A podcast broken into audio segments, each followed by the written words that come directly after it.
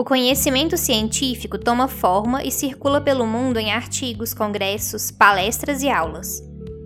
Carrega a assinatura, a trajetória e a voz de pesquisadoras, desde quando são bolsistas de iniciação científica a quando são doutoras. Mas por trás de um resultado existe muito trabalho. É um trabalho longo, minucioso, feito em campo, computadores, bibliotecas e laboratórios.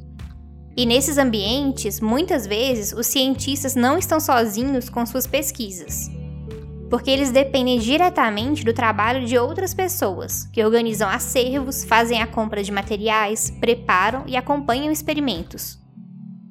As técnicas de laboratório estão ali todos os dias, garantindo que a ciência seja feita, mas nem sempre circulam pelos artigos, congressos, palestras e aulas. Bom, meu nome é Priscila Grion de Miranda Borchio. Eu sou bolsista técnica do CNPq e eu desenvolvo meu trabalho no laboratório de bioengenharia tecidual no Inmetro. Então, a minha rotina começa, eu chego no laboratório e assim, as pessoas sempre tomam seu café, cafezinho de manhã, né?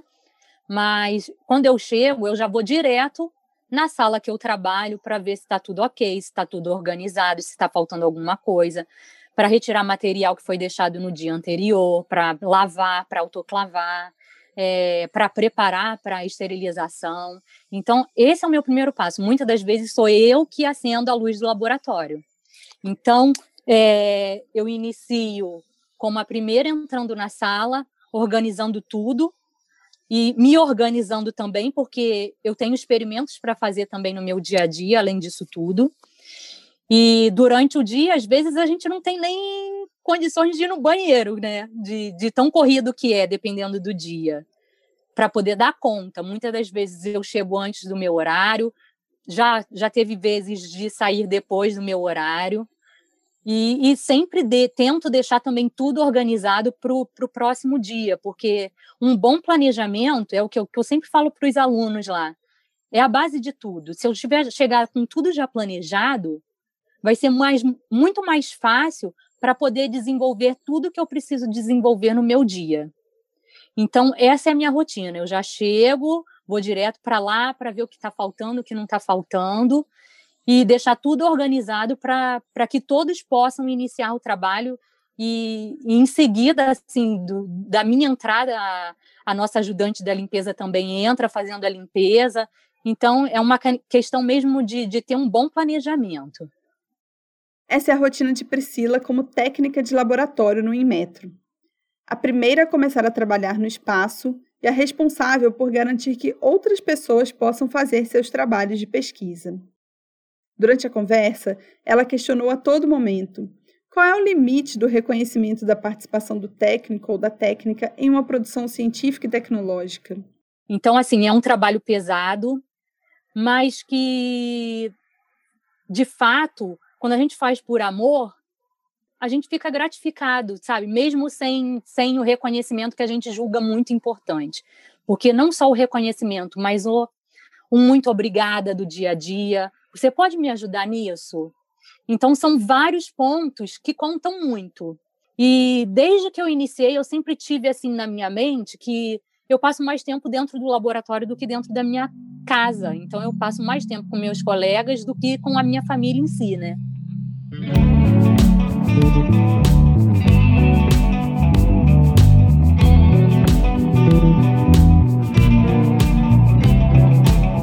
Eu sou Luísa Lages. E eu sou Verônica Soares. Este é o podcast Mulheres na Ciência, uma produção do British Council Brasil. Vamos trazer histórias, pesquisas e vivências de estudantes, cientistas, empreendedoras e técnicas de laboratório. Hoje vamos contar três histórias representativas dos bastidores da produção científica em laboratórios pelo Brasil.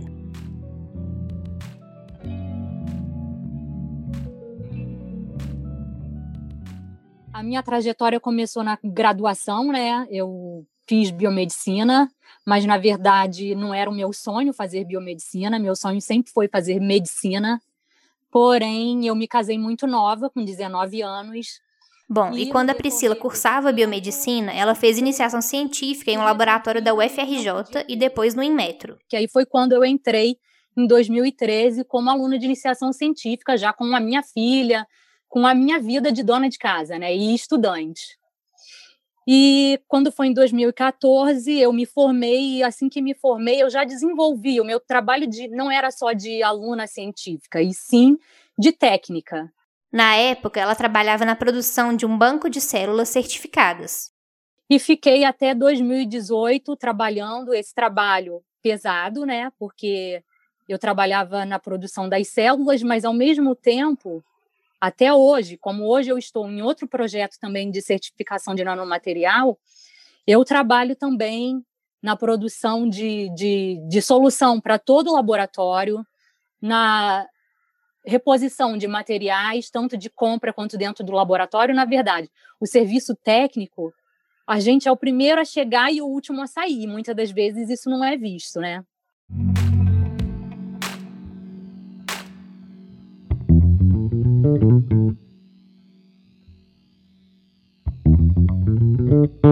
Em 1991, o historiador e sociólogo da ciência Stephen Shapin publicou na revista American Scientist um artigo que relatava os processos de invisibilidade de técnicos de laboratório.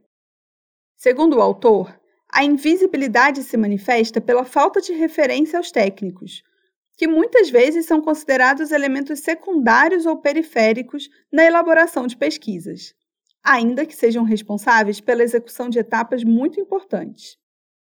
O apagamento do trabalho dos técnicos de laboratório se manifesta ainda nas discussões sobre a produção de conhecimento, que tendem a ser focadas apenas no percurso dos pesquisadores, deixando de lado o aspecto coletivo desenvolvido por toda a equipe que compõe um laboratório.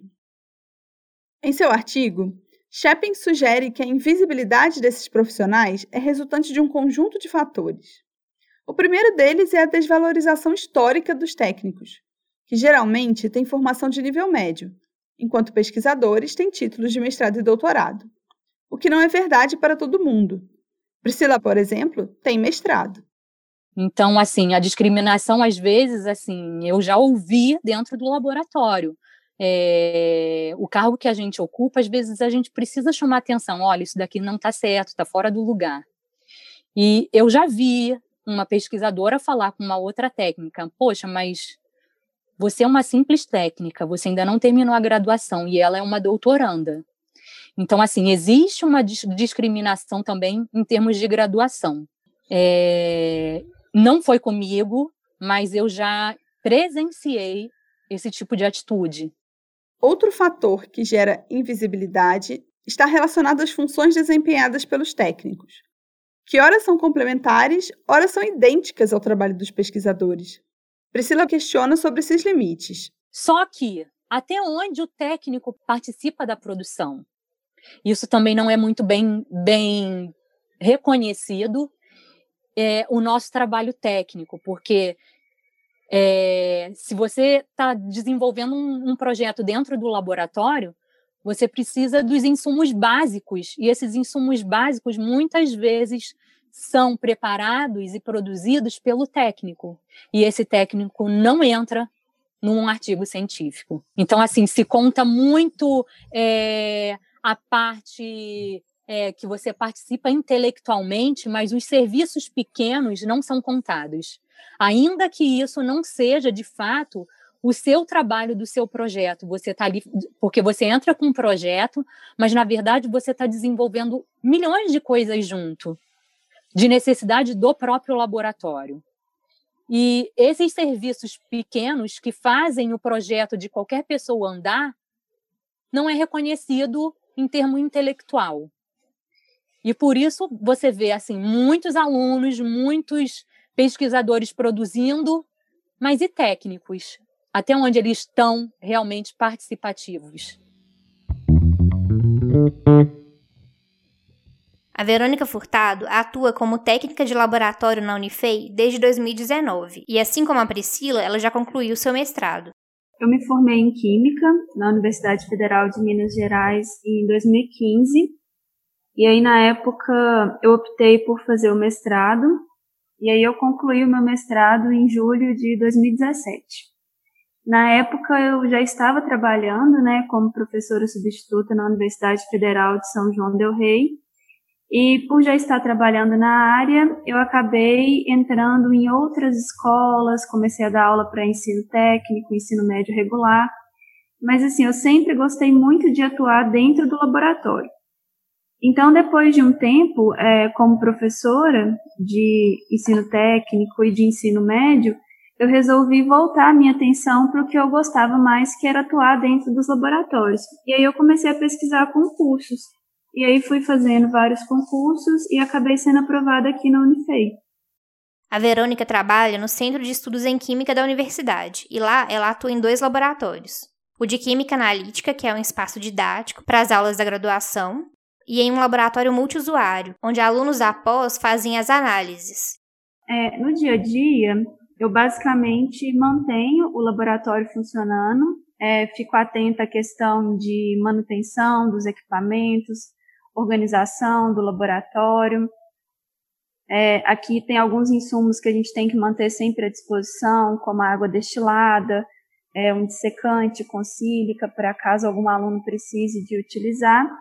E fora isso, a gente prepara também todas as aulas. Então, todas as aulas é, que acontecem aqui no Laboratório de Química Analítica, eu preparo essas aulas, preparo as soluções que vão ser utilizadas, testo os experimentos para ver se está acontecendo tudo conforme foi previamente planejado pelo professor.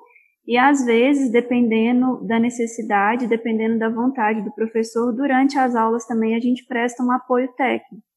Então, assim, eu não sou a primeira a chegar, porque a gente tem um técnico que ele chega às sete e meia e sai às quatro e meia, e eu chego às oito. E eu também não sou a última a sair, porque eu saio às cinco e tem um técnico que ele trabalha no período da noite. Mas o tempo que eu estou aqui é, é, muito raro, assim, não ter o que fazer, porque a gente está sempre ajudando algum aluno, está sempre testando algum experimento novo que o professor pede para poder é, agregar a, um conteúdo diferente na aula. Então, assim, o trabalho dos bastidores, ele é muito intenso. Ela também auxilia muitos alunos que estão fazendo trabalho de conclusão de curso ou projetos de pesquisa da pós-graduação. E aí, esse contato mais próximo com os estudantes acaba impulsionando convites para participar de bancas de defesa.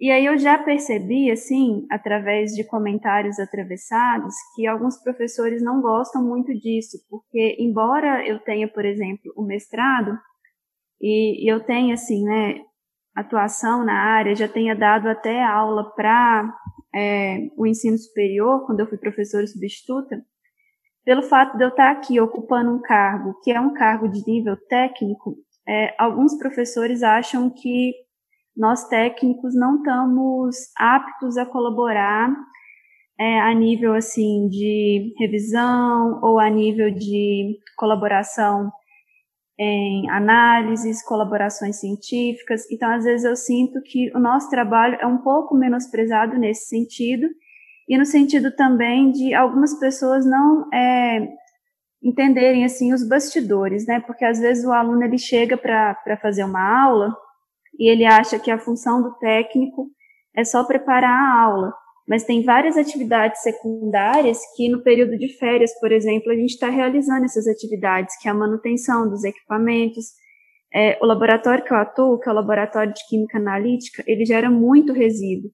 Então a gente tem que periodicamente estar tá avaliando esses resíduos, está vendo qual que é a melhor forma de condicionar esses resíduos, qual que é o tratamento que a gente pode estar tá aplicando então, às vezes, é, eu sinto que esse menosprezo, ele está um pouco relacionado, assim, à questão de, embora a gente tenha até uma qualificação maior, a gente está aqui ocupando um cargo que é de nível técnico, e também pelo fato de não haver, assim, um conhecimento amplo de todo o nosso trabalho, de às vezes achar que o nosso trabalho está restrito apenas à preparação de aulas práticas que ocorrem aqui nos laboratórios.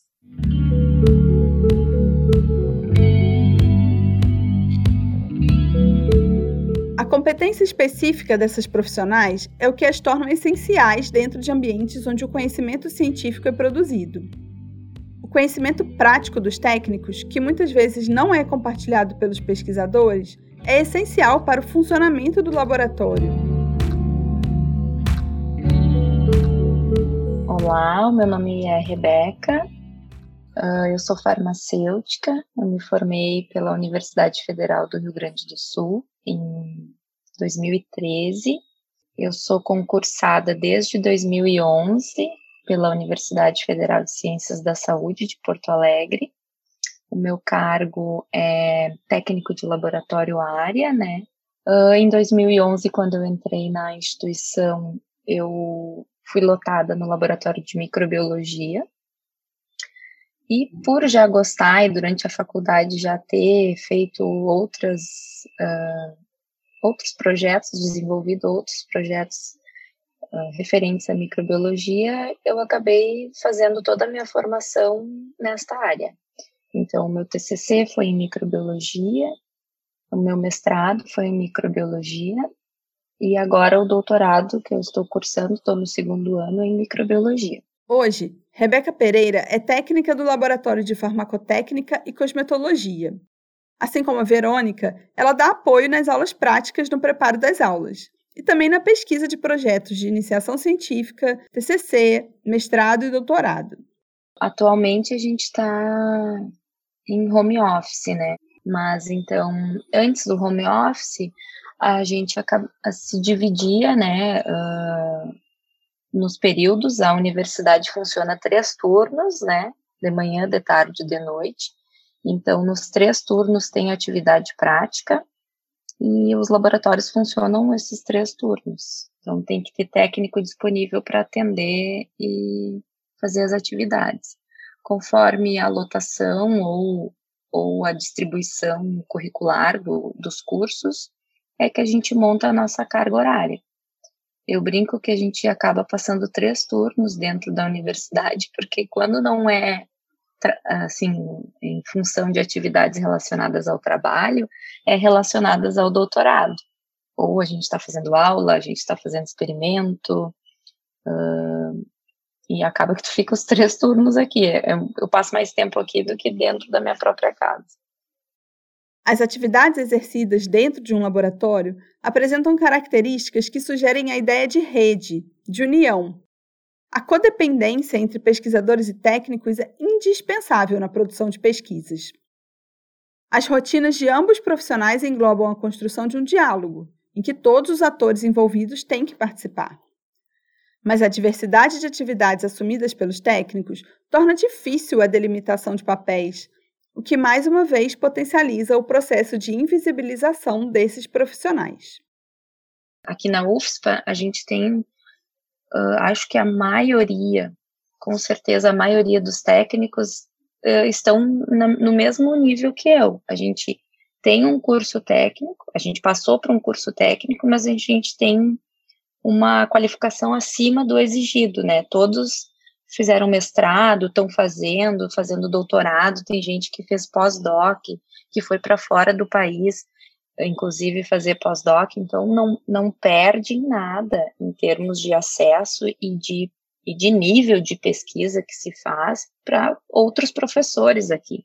E os alunos ainda dão uma, uma desvalorizada na atividade, assim, eu não sei se ficou muito da de como era antigamente, que tinha uma segregação de atividade, assim, ah, tu foi tu só trabalha porque tu recebe uma receita de bolo que tu tem que montar e depois tu tem que e deixar o laboratório limpo, sabe? Hoje, hoje não, hoje os técnicos estão participando um pouco mais, assim, estão mais ativos, embora ainda tenha muito, assim, é o, o que crescer aqui dentro, e eu acredito que dentro de outras universidades, para a gente ganhar um espaço para mostrar que a gente tem condições de fazer pesquisa junto, né? Assim, contribuir num projeto, sugerir ou até gerir laboratórios, né?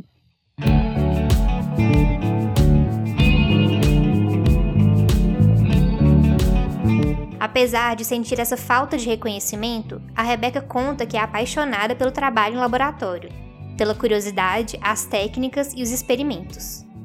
É um trabalho muito gratificante, né? Tem um, tem um pensar por trás, né? Tem um muito estudo por trás, tem uh, dedicação, tem carinho por trás principalmente quando a gente se relaciona com os alunos, assim, a maioria uh, enxergam o papel do técnico como importante, vem tirar dúvidas, vem perguntar curiosidades até sobre a, a, a, carreira ou a profissão aqui dentro, com o próprio concurso público.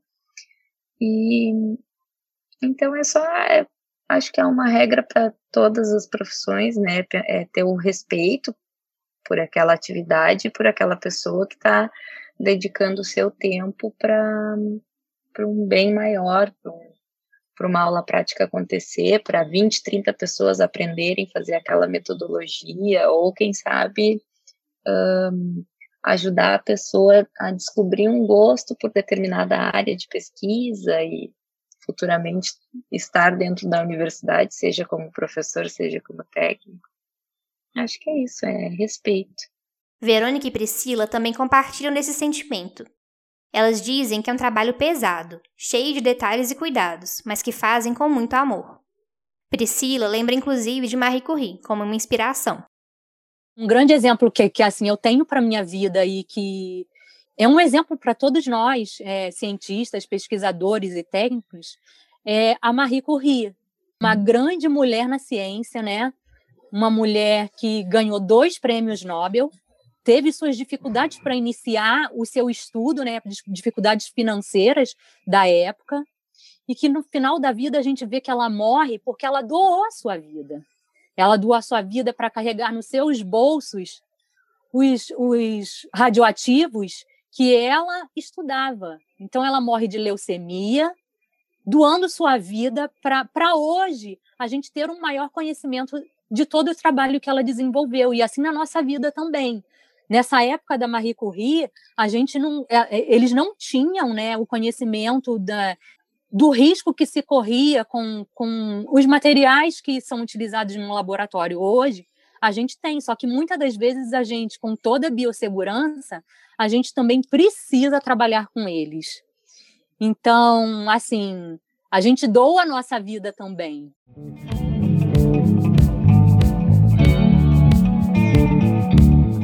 O Mulheres na Ciência é um podcast do British Council Brasil.